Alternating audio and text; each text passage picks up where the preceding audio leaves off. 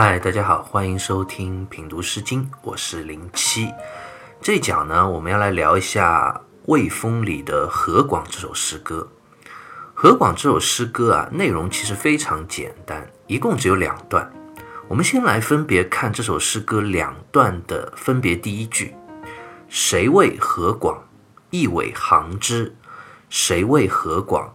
曾不容刀。”谁谓何广？一苇行之。河这个字啊，在古文里基本上都是专指黄河。谁谓河广？是一句设问句，意思就是在问谁说黄河广阔无边呢？诗歌作者站在黄河边，望着河对岸，归心似箭。那黄河到底有多宽呢？一苇行之，苇就是指用芦苇编的筏子。行就是渡的意思，一艘小小的芦苇筏子就能够渡过去了呀。《毛诗正解》里就讲：“谁谓河水广于？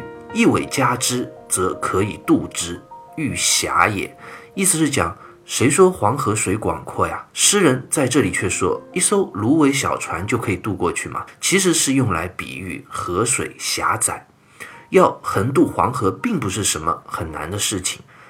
那接下来第二段的第一句呢，同样也是一个设问句：谁谓河广？曾不容刀。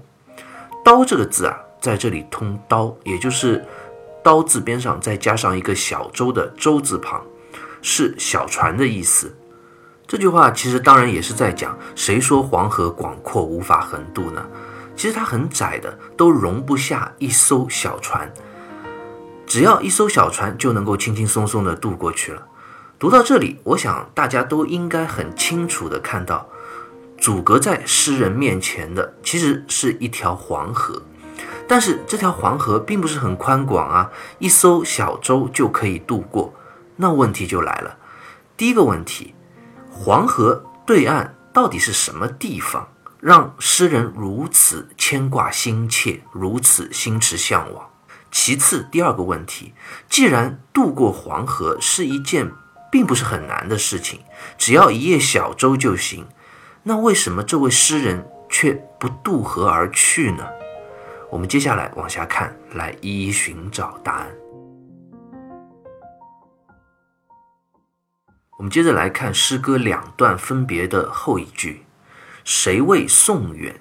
岂于望之？谁谓宋远？增不中朝？谁谓宋远？岂于望之？”好了。诗歌作者在这里就明确地告诉我们了，原来他所向往的黄河对岸其实是宋国。诗人所在的地方呢，在魏国，魏国在黄河以北，宋国在黄河以南。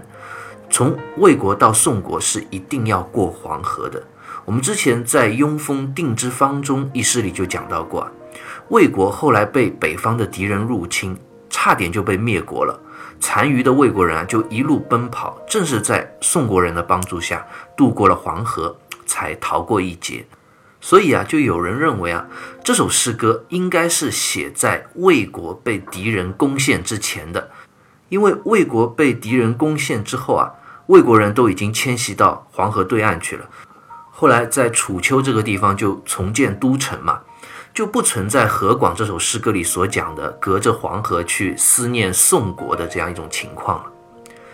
启与望之，启这个字啊，在三家诗里都做企业的企字，《说文解字》里就解释启这个字是举重也，也就是踮起脚跟的意思。这句就是在讲，谁说宋国远呢？我在这里只要踮起脚跟就能够看得到啊。接下来诗歌第二段的后一句。谁谓宋远？曾不中朝。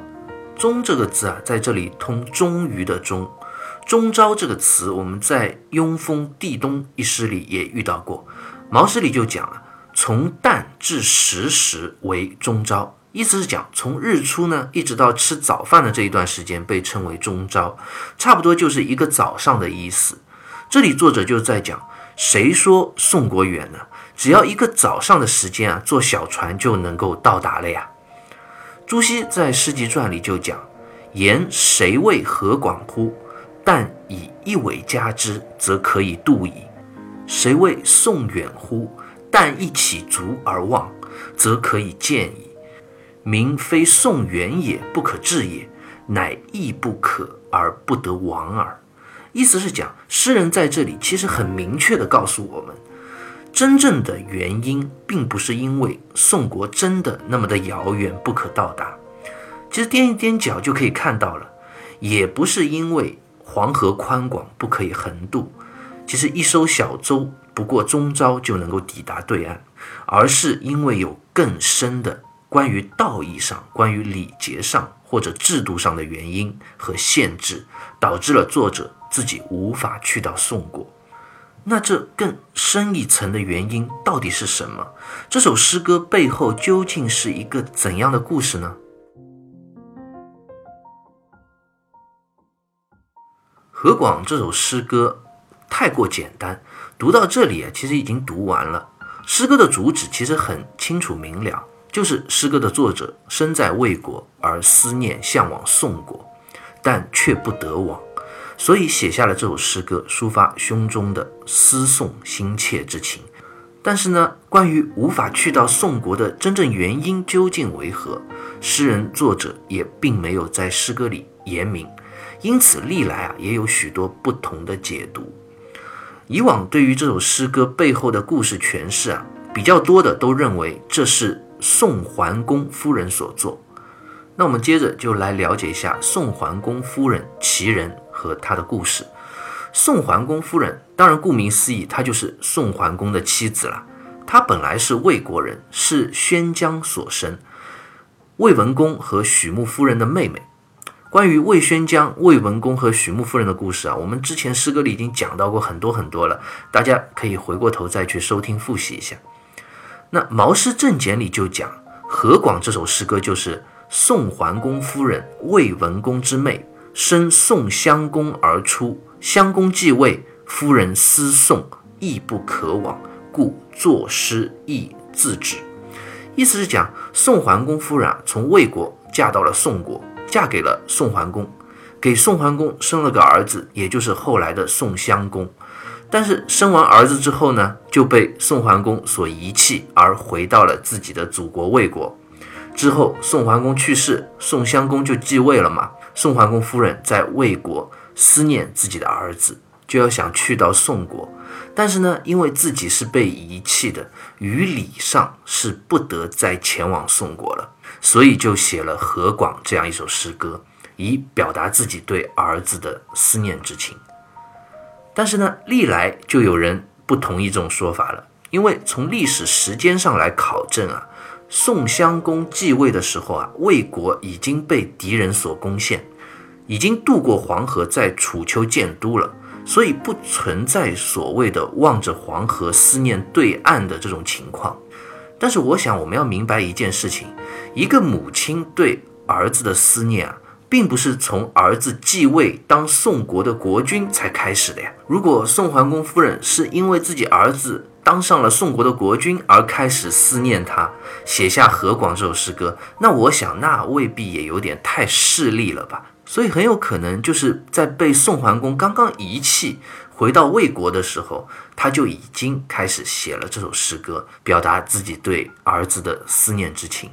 而且从另一方面来说啊，在历史记载上啊，宋桓公夫人的儿子宋襄公。他也是一个非常守礼仪、重诚信的人，可以说啊，他讲仁义道德已经讲到了非常愚蠢的地步。有个非常有名的典故啊，叫洪水之战，讲的就是宋国和楚国在洪水作战，楚国在洪水的南岸，而宋国呢比较占据有利的地形，在洪水的北岸已经列完阵仗，准备迎敌了。那楚国要打仗的话，他就要开始渡河嘛，渡过洪水。在渡洪水的时候啊，宋襄公的军师啊就跟他建议，他说：“你就应该这时候趁着楚国的军队啊渡水渡到一半的时候，我们发动进攻，就可以将他们打败了。”但是呢，宋襄公不愿意，他说：“我们是仁义之师啊，绝对不应该趁着这种时候去攻击对方。”好了，那楚军慢慢的渡完河之后啊。也开始排列军队嘛。这时候军师又跟宋襄公说了：“他说，我们现在就趁着楚军阵列混乱，立足未稳的时候啊，我们发动进攻，还能够把楚军打败。没想到宋襄公还是不同意，认为自己是仁义之师嘛，绝不能趁人之危。一直等到楚军阵列都排完之后啊，他们才开始正式的进攻战斗。结果呢，楚军的实力很强大，宋军大败，宋襄公的军队啊也完全被歼灭，宋襄公自己也受了重伤。这种在战争中所谓的仁义啊，真的是可谓到了非常愚蠢的地步。但是从这个故事，我们也可想而知，宋襄公这个人在平时生活里啊，一定也是一个非常重礼重仁的这样一个人。所以他母亲被赶回魏国之后啊，他也理所应当非常重情思念自己的母亲。刘向在《说苑》里也讲了一个故事啊，说宋襄公因为思念自己的母亲宋桓公夫人，都不愿意继位当宋国的国君了，因为他如果继位当了国君，就不可能离开宋国去魏国探望自己的母亲了。当然，这个故事不一定是完全真实的。但是古人用这样一个母子相望、隔阂、互相思念的故事啊，来诠释这首诗歌，也是希望能够传扬动人的母子深情，颇具教化的意义。方玉润在《诗经原始》里就讲：“子之念母，虽千乘而不顾；母之念子，纵一苇而难航。两两相望，难乎于情，正在此际。”意思就讲宋襄公作为儿子，他思念自己的母亲，连宋国国君他都不要当了；而宋桓公夫人呢，思念自己在宋国的儿子，站在黄河的岸边，却又因为礼仪制度无法前往。两个人这种两两相望、思念之情，却又难于现实，真的是非常的动人至极。另外，关于《何广》这首诗歌，我想还要多说一点的是，就是他非常出奇的文学手法。我就问大家一个问题：黄河啊，就算再窄，那也是中国最大的河流之一，是世界第五大河吗？我们以前学地理课的时候都背过。那如果说是寻常的一条小河小流，用芦苇做的小舟能够渡过去，那是可以理解的。但是要渡过黄河，还是不太可能的。另外，所谓的踮一踮脚就能够看到宋国，这些写作其实都运用了非常夸张的文学手法，而这就是所谓的文学中的心理距离。我们日常生活中的距离其实都是非常客观绝对的，用米、用公里来计算，不会改变。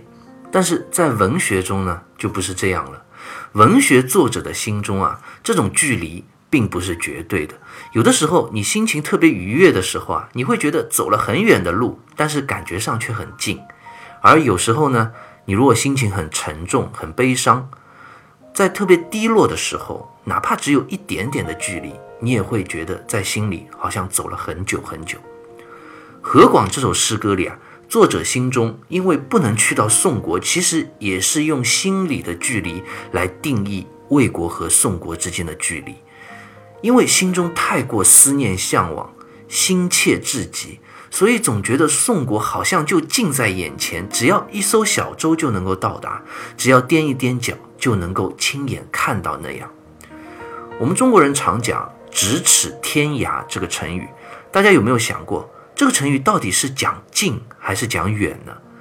有些人可能近在咫尺，却远若天涯；而有些人呢，可能远在天涯。却感觉近在咫尺，这就是人对于距离的心理感受。其实，类似这样心理距离的描写啊，在中国文学中，尤其在诗歌里是很多的。比如像大家非常熟悉的李白的《早发白帝城》：“朝辞白帝彩云间，千里江陵一日还。两岸猿声啼不住，轻舟已过万重山。”千里江陵真的可以一日还吗？大家在读的时候有没有想过这个问题？当然不是。我们现在的水路交通那么发达，都不一定能够一日还，更别说李白的那个时代了。这样写是因为作者心里的感受。当时李白他被贬在白帝城的时候啊，突然接到了来自朝廷的赦免的文书，所以他心情一下子特别的轻松无比。心中愉悦了，就算是漫长的水路，也感觉船行的特别快，一日就能够到达了。所以后面讲轻舟已过万重山，这个轻字也并不是真的在讲船有多轻，当然指的也是诗人的心情轻松畅快这样一种状态。大家在阅读文学作品的时候啊，一定要注意这种结合作者的心理而产生的关于距离感上非常夸张，但是又非常精彩的文学手法。我们自己在写作的时候啊，也可以去尝试的运用一番。好，关于何广州诗歌，我们就先聊到这里，下期再会。